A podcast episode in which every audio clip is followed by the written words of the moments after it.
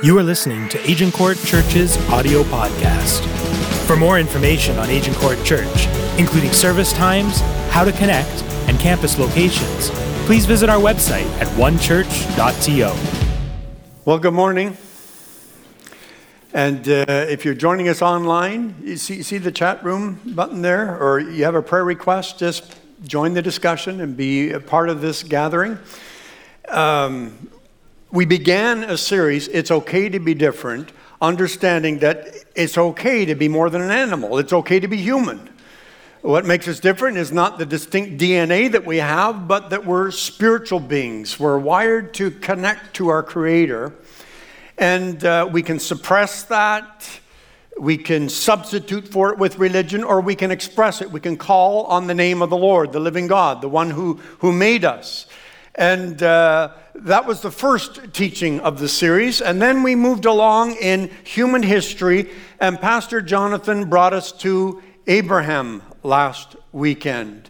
And he helped us understand that it's okay to zag when everybody else is zigging, as long as your zagging means that you're syncing in synchronization with God's plan for your life and for the human race. Now, all right, so we start off the first humans in history uh, have this spirituality to connect with God. They fail, but God says, I'm going to raise up a nation through whom all the world will be blessed. Abraham says, Sign me up for that. Then what happens? Abraham, Isaac, Jacob, and Joseph. And all of Abraham's children, all the generations, gather in Egypt.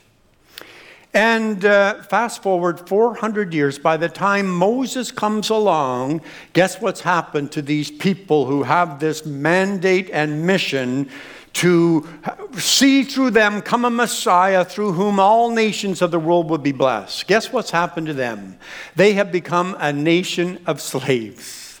They're not even in the land that God promised great great grandpa Abraham. They, they're a nation of slaves. And so Moses comes along and he says, on behalf of God, let my people go. Pharaoh says no. And then 10 miraculous plagues upon the people of Egypt later, Pharaoh changes his mind and says, Go. And so Moses leads all of these wonderful children of Abraham out of slavery in Egypt right into the promised land, free at last, free at last, not so fast. It became quickly very obvious that they were not ready to handle what God had promised them. But listen to me, they were not ready to handle what God wanted them to have.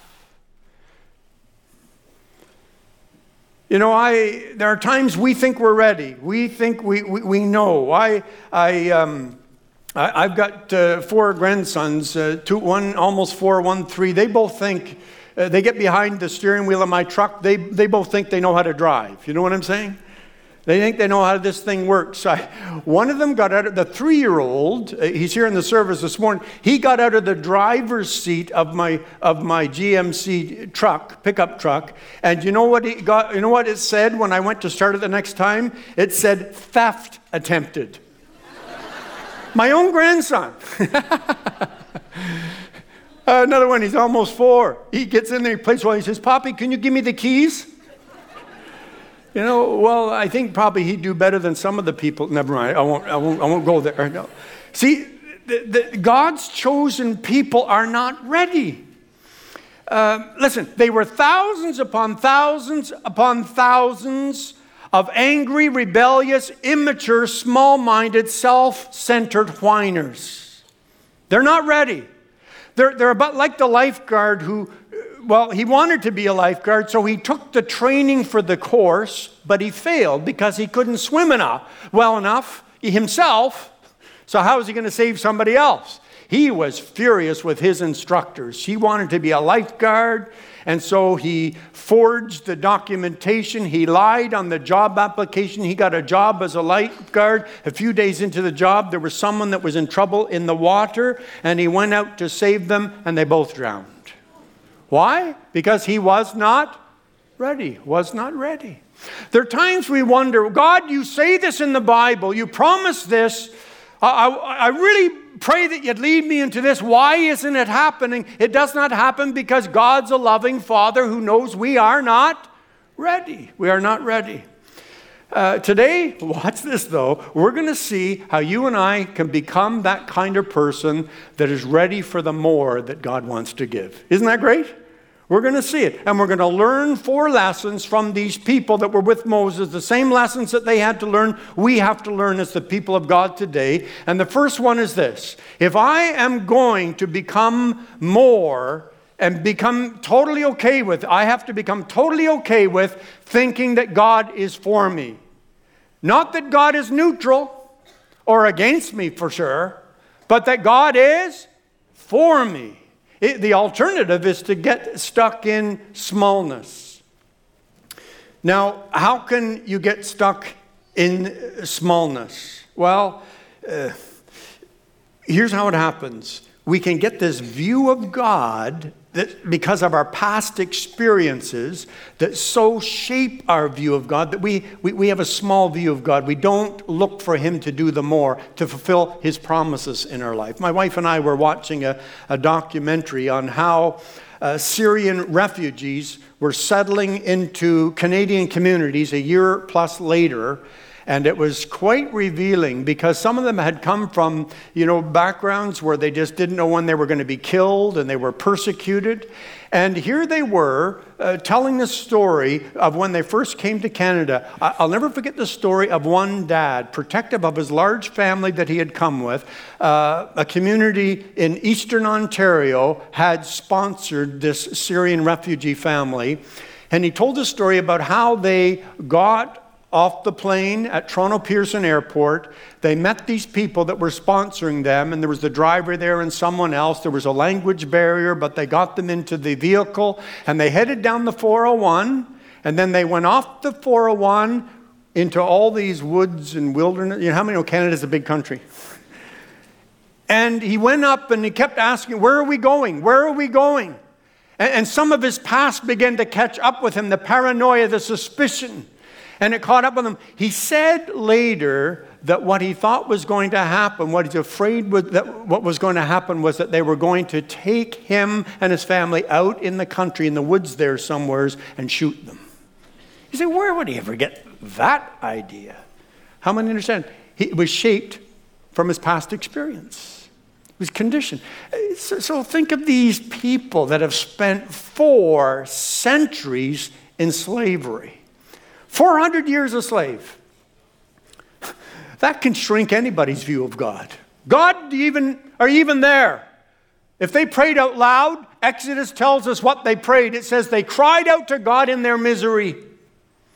They didn't think of God as someone who had a vision for, for more for their lives, that they would someday be the nation through whom all nations of the world will be blessed. Listen, they thought if we're blessing any nation, we're being forced as slaves to bless the Egyptian economy. That's as far as our blessing goes. It's all they could see. They knew how to relate to God as an Egyptian slave. They did not know how to relate to God as one of his sons and daughters. They didn't know how to relate to God as someone who was for them. They had this small view of God, and they became very cynical, very suspicious, not visionary, not looking for God to do more. How does a person get that small, cynical mindset? How do we get it? Often, is this not true? Listen, if, if, if I've been disappointed, I get my hopes up only to have them knocked down again. you know, I move forward only to be pushed back again. If that happens again and again and again, I'm, I'm going to get cynical. I'm not going to hope anymore. I'm just setting myself up for yet another disappointment. True? So that's what happens to these people. They, they got very proficient at doing cynicism and satire.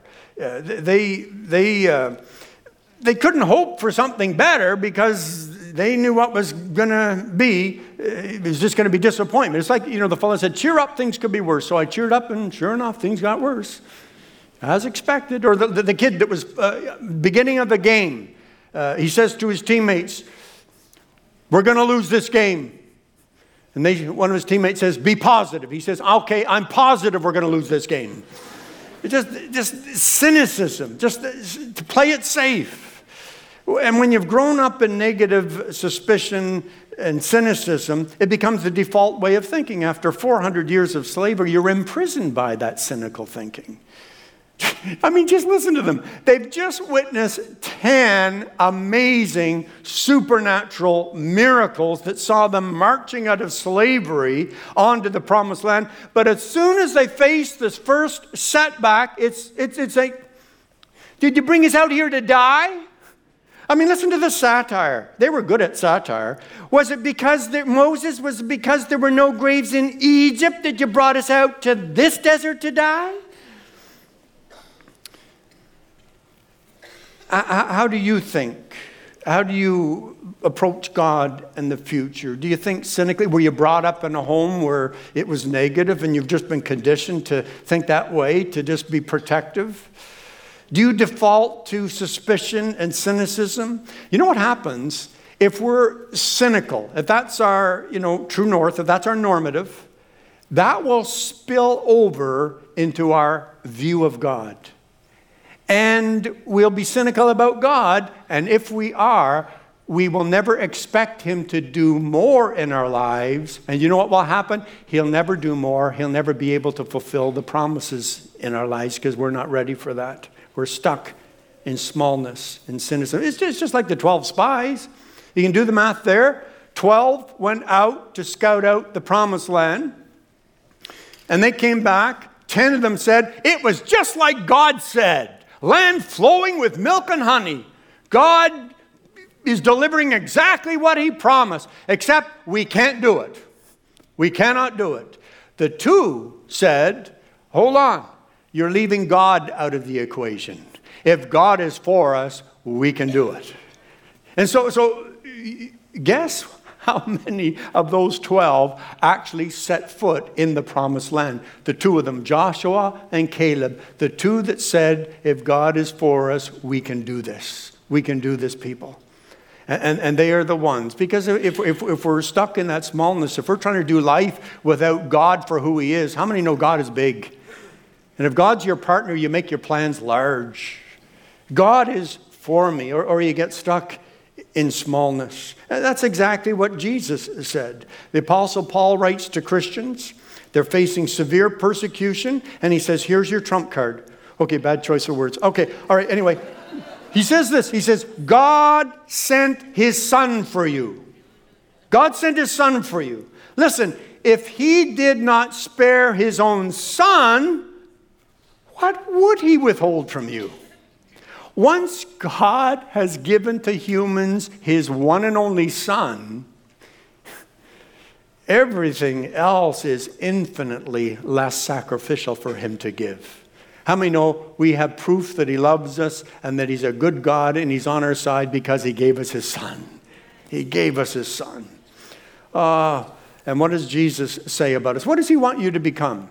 You know what he wants you to become? You and me to become more like Jesus, more and more and more and more like Jesus as we grow in His grace and knowledge. The older we get as Christians. And He wants us to live the kind of life that people can see and hear about Jesus in us. And then one day we're going to see Jesus face to face. That's our future, right? That's our future. Thank God for that wonderful future that He not only promises, but He will deliver. That's what He says about you. Now, so past disappointments and cynicism do not rule your future. You know, how many can say, I'm not going to downsize God? I'm not going to plan the future by deleting God. I'm going to go into the future saying, I can do all things through Christ who is with me. He will give me the strength, whatever I face. As a church, I mean, part of this series will help us reposition ourselves as a church community in Canada. We listen, we need not be intimidated by what is now called, listen, a post post-Christian Canada. That's what they call us now. Our challenge in Canada is not near as huge as the first century followers of Jesus. There were just a few of them. As Christian sociologist Rodney Stark quoted from him earlier in the series. He's, he's the go to guy for the, the why the church grew so much in the first century. He's written two acclaimed books trying to explain it. And he asked the question how did a tiny and obscure messianic movement from the edge of the Roman Empire dislodge classical paganism and become the dominant faith of Western civilization? Do you know how they did it? Because they knew Jesus and they acted like Jesus and they loved people like Jesus loved them. That's how they did it. How many it makes you want to say, Oh God, do it again?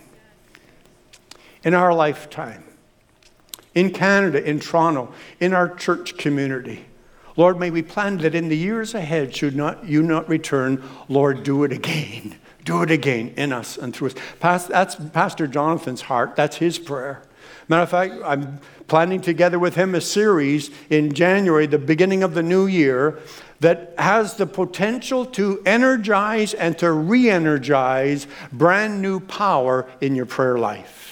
And it's going to start with you and I changing and our church changing and then reaching out and helping change our world, just like Jesus did. So I'm excited about that. But how many understand that it all starts with us understanding that God is for us? How many know we can face the future with confidence because Jesus, who always delivers what he promises, said, I will build my church, and the worst you face in Toronto and Canada and the world will not be able to overcome that which I am establishing through you. He, nothing can stop us. Our God is for us. Who can be against us? Right on? All right. So, so thinking God is for me and then making our life about others is the, is the second thing. The, when, uh, when the followers of Jesus began to, uh, in the first century, uh, changed their world and turned a world that was upside down right side up. I, I mentioned to you that Rodney Stark, when he explains it, he, he gives uh, four reasons. I shared one reason with you in the first teaching of this series. That was the theology of love, because Christians love people the way that Jesus loved them. Jesus had told them. He said, uh, Care for the sick, the widow, the orphan, the hungry, the thirsty, the brokenhearted, the oppressed. You know, as you have been forgiven, forgive. As I have accepted you, accept other people just as they are. Help them become what they can be. As I have loved you, love one another. That's how people are going to know that you're Christians. Listen, making my life about others. We're going to have to get okay with that. Have you ever read Exodus and Numbers and Leviticus? I mean, it was all, decades going by of God trying to help his people realize that life was more than about me. They had they were always on me mode. And, and he tried to help them that it, it, was about others. They were sort of like the woman who took the uh, Red Cross training. And uh, one day, after taking the Red Cross training, she was telling the story later. I came across this horrible car accident, and there was bodies in the road, and, and, and there was people injured. They needed help and there was blood everywhere. And I, um, she said, it was right then that my Red Cross training came back to me. And she said, so I lowered my head down to my knees so that I wouldn't faint. That's sort of like the where they were at when they first started out. Everything was about them and just survival and just about themselves. And so Exodus, Leviticus, Numbers, have you ever read through those? When you understand that it was God putting rules and regulations into place to help them realize that they were to take care of the widow and the orphan and the foreigner and the neighbor, and then what's the tabernacle and the priesthood all about? To get them outside of themselves and others and get them turning to God. When you realize that's what it was about, making their lives about others. Listen to this second reason that Rodney Stark gives for why the First century Christians who loved people the way Jesus loved them, how the church just exploded. All right? I'm going to read from it. Plagues, fires, natural disasters, and devastation from riots or war were semi regular occurrences in the cities in which the early Christians called home. What distinguished Christians was their response to these all too frequent calamities. Instead of fleeing to the countryside to escape the most recent plague, they stayed to care for their own and for others. Even without any knowledge of medical science, the simple act of providing food, water, and shelter to sick people vastly improved survival rates in times of widespread disease. It also sent a powerful message of solidarity to those pagans who happened to receive a helping hand. The results over time were shifting social networks and regular conversions to this community of faith that was so dedicated to the service of others. That's written by a non Christian sociologist. He said that's why it happened. He says he's basically people open their lives to Christ because they saw Jesus Christ in Christians. In other words, Christianity was about getting others into what God wanted for them. You know, it's still the way it works today. You look at any place in the world today, and you can look at the data and the statistics. There's so many good news stories of where the church is exploding like the New Testament church did all around the world. And every place that it's happening, they're making the church life together about not themselves, but about others.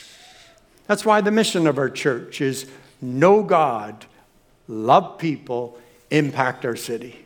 That's why in a few weeks from now, we're going to we're to be partnering with some very sacrificial people who go around the world to, to, help children in orphanages, feed food, and bring the good news of Jesus to people all around the world. We're going to have our global uh, focus weekends together. It, it, it's why every week hundreds of people come right to this Agincourt campus and are fed food and are cared with clothing and the practical needs of their life. You see, the first century church did all of that, but get this they did it and they exploded in numbers while they were being persecuted. If you were a Christian, now we know about prisons and, and hauling people off, but they were kicked out of the synagogues, they were kicked out of their families. Many of them in their communities, they couldn't get a job if people found out they were a Christian. And these are the stories. It didn't happen in every generation, but there were times during the early church where they were thrown to the lions as entertainment for, for a bloodthirsty crowd. It was in those times. And so you'd have Christians fleeing from one community, going to another, and looking for a safe place for their family to live. And so they couldn't go and say, I'm a Christian and I'm fleeing because that might get them put into jail or killed or thrown to, in the arena. And so they wouldn't say that. They, they were, and they had to have codes and symbols that they used. And so they did. Uh, some of you may have seen one of those symbols, the sign of a fish on the back of a car or a vehicle, and you wondered, what, what does that mean? What are the origins? Well, the origins are this, and I got a really cool one to show you at Cathedral tonight, very briefly, but it's very, very neat. But, but, but here's the one that's most common and it would go like this here's how it came about you, you, you, go to a new community, you're looking for other Christians to give you a safe place. That's why the word hospitality from the Greek language the New Testament is written in. It means love of strangers. Love of strangers. Practice hospitality, love strangers. It was very important for that first century community to do this because people would be coming and looking for a safe place to uh, get together with other Christians, but you couldn't let people know you were a Christian. So you couldn't email ahead. You couldn't text or go on the website and try and find a, a Christian community where you were fleeing to with your family. And so, what would happen would be this You'd be in a conversation with someone in that new community, and you go up to them and, and, and you get talking, and then you'd maybe get a sense that they were a follower of Jesus. And so you just, with your foot, you would just draw a little line that had a curve on it. And if they were a Christian, if they weren't a Christian, they wouldn't know what you were doing. They'd think, well, he's got an itchy foot, I guess. But, but if they were a Christian, they would, they would respond and, and, and finish off that symbol and, uh, and so you had someone that was just, I'm a Christian. I'm a Christian. Is that okay? And they draw this, just this line. And then if the other person was a Christian, they would automatically love that stranger. I'm going to be there for you. It's okay to be different. It's okay to be a Christian. And they just draw with their foot and finish off the symbol, the sign of the fish. That's the origin. That's where it originally came from. And that's why God did so many good things through the New Testament church, because they had a view that God was for them. And they also said, God, make my life not just about us four and no more. make my life about, say it with me, about others. They didn't get stuck in self centeredness. And then, third, here's, here's the third thing that has to happen if we're going to become more we're going to have to be totally okay with lightening the weight of our leaders or get stuck in BTL. How many say, I know what BLT is, but what's BTL? I think you're going to be able to figure it out. Matter of fact, I'm going to ask you to figure it out uh, as we go into it. When, when I tell you what the people did to Moses, I think you're going to figure out what BTL stands for. Now, I want to say this because we're not picking on them. To be fair, all these people had known for 400 years. Right from Pharaoh right down to the, the Egyptian foreman. What they had known in their years of slavery were, were leaders who used them and abused them. And that you are on the planet for me to extract as much as I can from you. You are here to help my economy. And so when you've been part of that for that many years, you know, all you do is grumble and complain about your leaders, right? You wouldn't have a whole lot of good to say about any leaders. And so, what happens then when Moses comes along, sent by God to lead them into the fulfillment of promises? How are you going to treat a leader? They only knew one way to treat a leader. And so that's why every time something went wrong, what does the Bible say? The people grumbled against Moses. It just says that over and over. God miraculously leads them across the Red Sea on dry ground, and then the waves sweep over every pursuing, murderous Egyptian soldier that's after them to kill them. And they get over and they celebrate, and they have a song, and then they get thirsty. And they say, Moses, I know why you brought us into this desert to die of dehydration, right? Every time I read that, I was reading it this past week. I know I told you years before, but I remember coming home from church in Edmonton. It was a hot summer Sunday morning, and we had no air conditioner in the car. And, and I just had two services, and the kids, Esther, we had one car, so Esther was there for both services. It was a long morning for the boys. We're on the way home, and I hear this voice from the back seat. One of the boys says, I want a gink. I said, okay, well, Matthew, like, we're, we're about 12 minutes away from the house, and when, we don't have any water in the car, but when we get there, we'll get you something to drink, okay? Okay, Daddy. Less than 60 seconds later, I want a gink.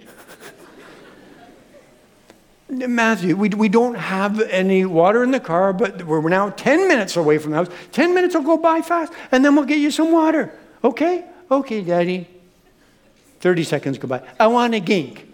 Every time I read about these people following Moses. I just can't imagine for what it was like for him as a leader to have thousands of thousands of thousands of voices saying in unison, relentlessly, harassingly, just saying, I want a gink, I want a gink, I want a gink. I just can't imagine what that would have been like, whining like that for hours. Mom and dad, you think you have it bad with your two year old. You know what I'm saying?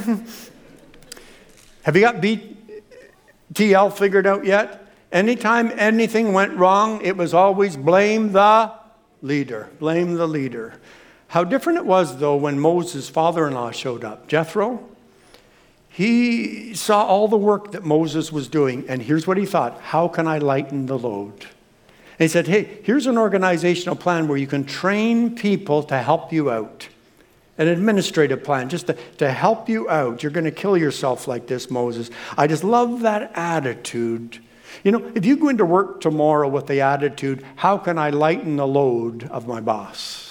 Know, just to go in with that attitude, that perspective. Not what can I get out of it, what about me, but how can that you'd shine for Jesus there. It, would just be amazing.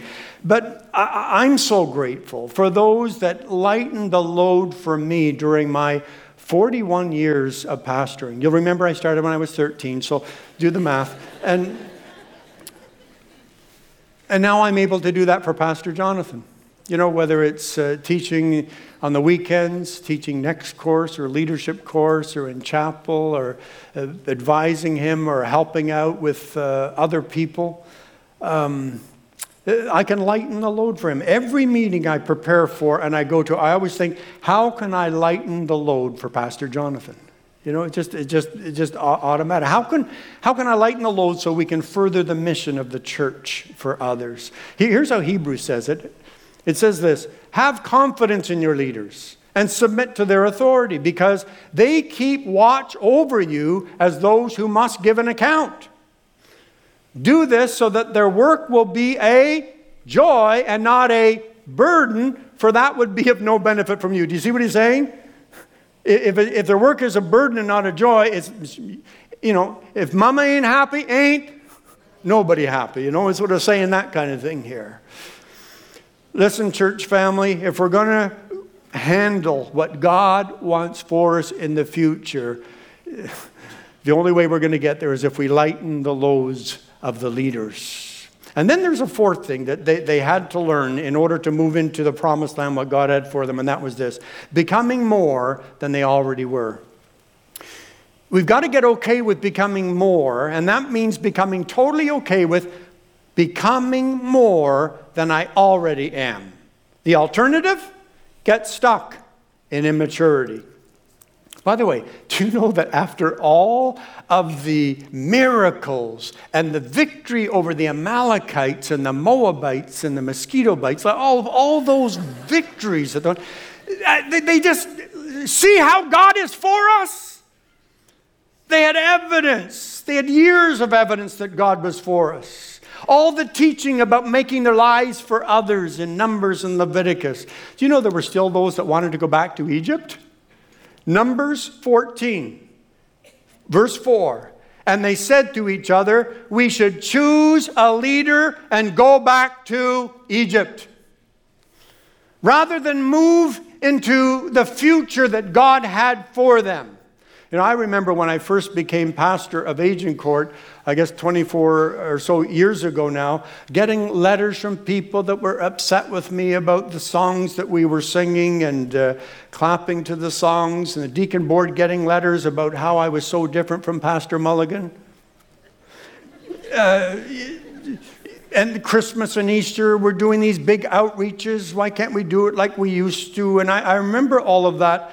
And, and you, know, you know what? If I get letters and emails these days, it's usually about, oh, Pastor Keith, how can we get back to the days when, you know, you were do, doing this or doing that, you know? And I, I told Pastor Jonathan, I said, 20 years from now, you're going to be getting emails or however people communicate 20 years from now, you're going to get a note saying, oh, for the good old days when we had online church. Good old fashioned online church. You know, those were the days. One church TO, that was, those were the days. It's not just church where that happens. You know, if only Canada could go back to what it used to be. If only my work could be what it used to be before computers. If only, if only men were like they used to be. Don't anyone say anything right now. Now, listen to me. It doesn't mean that there wasn't good in the past. Listen, listen, I found this in the book of Numbers too. Listen to the people when they remember the good old days in Egypt, when they were slaves, by the way. Remember the fish we ate in Egypt at no cost. Also, the cucumbers, melons, leeks, onions, and garlic. How many know you got to be very nostalgic to long for a, a, a combo plate like that? yes, there was good in the past even when there was so much misery. There was some good there. But they were letting it get in the way of God moving them forward into what He had for the fulfillment of His plan for the human race in the future.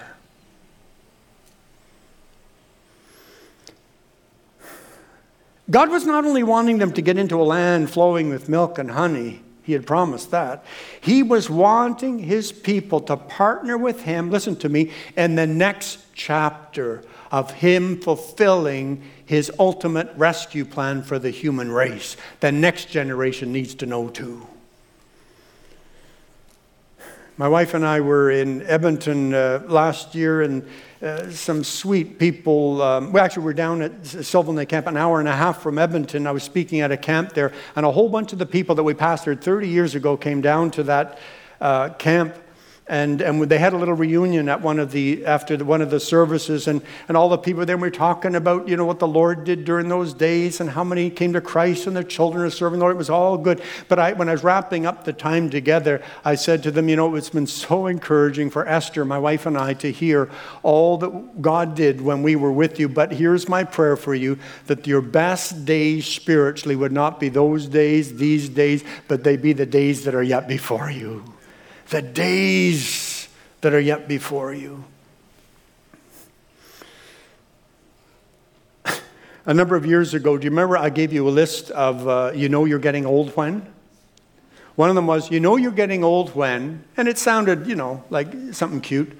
You know you're getting old when you, you, you, you, you kneel down to pick up something and you think, what else can I get while I'm down here? well, I told you the story. I had that herniated disc, and it was the nerve pain. It was excruciating. Honest, I couldn't put on my socks or shoes during the time. So anyway, but I remember seeing something, and I needed to get down there, and I got down like this, and I thought, what else can I get when I'm down here? I thought, oh no, it's happening. I'm getting old. How many know getting old is mandatory? Growing up is optional. It's optional. We choose. I refuse to be one of those Christians that dies at 55 and isn't buried till they're 85. Ain't gonna happen. To my dying breath, because of Jesus and others, I want to be part of what God is doing. I want to be reaching more and more people of every generation for Him. I want to be doing all that I can to experience the more that God has promised that He wants to give in the future of His church that nothing can stop. Oh, I want that more than anything. You know, you say, well, I, how can I get unstuck? Well, have you been water baptized? You know, are you sort of staying here? What about that step of it? First of all, find out what it is. Don't do it because a church teaches it or a pastor talks about it. Do it because you find out how meaningful it is in the Bible and, and why it's just a thrilling uh, testimony to the place that Jesus has in your life. You know, Pastor uh, Richard talked about that one earlier. What about the uh, partnering with Pastor Jonathan? Partner? It's the name of the membership course. How many have been attending here for years? That'd be a great next step for you to say, I'm at least going to go and hear what Pastor Jonathan says about the future of the church so I can, in an educated way, decide if that's a good next step for me in this church community. That, that, that's, that's available. What about the card that you got on the way in? How many are serving Jesus? You have gifts and you have a place you're serving Jesus in, in the community. Well, on one side, four steps to serve. If you're watching online, you know, you can just take a shortcut and go right to the website, and there it is for you. Uh, seven ways to give. How many between now and when your life is over or you go to be with Jesus, you want to say, I want a percentage of all of my income to be invested in, in, a, in reaching people for Jesus because that's the only investment that I will make that's going to last forever? Right on? And so you can see seven ways to give there and, and, to respond that way. You say, Pastor, give us something that's more immediate than that. Okay, what about cathedral at 5:30 today? and let just like the whole book of Ephesians was read to the first century Christians, so it's going to be read to us in dramatic and very special ways tonight in that hour and a half together. It's going to be so exciting and potentially life changing and strengthening for us as Christians. So take another step. Listen to one small part of what you're going to hear tonight in this room. This is from Ephesians. Then we will no longer be infants, we'll no longer be immature tossed back and forth by the waves and blown here and there by every wind of teaching and by the cunning and craftiness of people and their deceitful scheming. Instead, speaking the truth in love, say it with me, we will grow. Grow to what? To become in every respect the mature body of Him who is the head, that is Christ. That is Christ. So, Christian, We've covered a lot of ground. What areas can you grow in? What are the next steps for you? Uh, all right, let, let me just draw something and then leave it with you. you didn't know that this teaching pastor was such an artist, did you? This is difficult. What am I saying by drawing that? I'm saying I'm a Christian. I'm going to follow Jesus.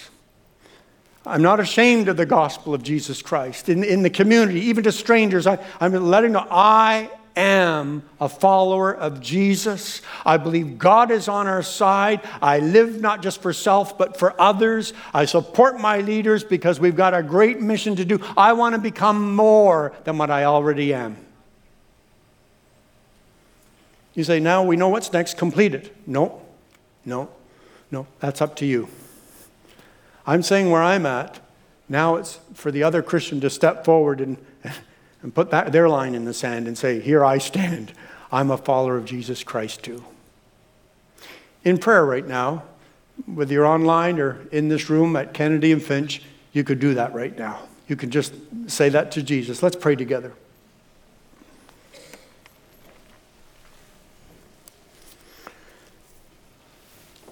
Lord, we are more than okay with becoming more and more like you, Jesus. Becoming more than what we already are. Help anybody that's stuck or stagnant to just say, Jesus, I want more of you. I want to be more like you, and I want people to see more of you in me. Lord, thank you that our starting point is that you are with us and you are for us. With you, we have what it takes to move into the future as more than conquerors. We can conquer whatever comes against us as a follower of Jesus in Toronto, Canada, and our world going forward.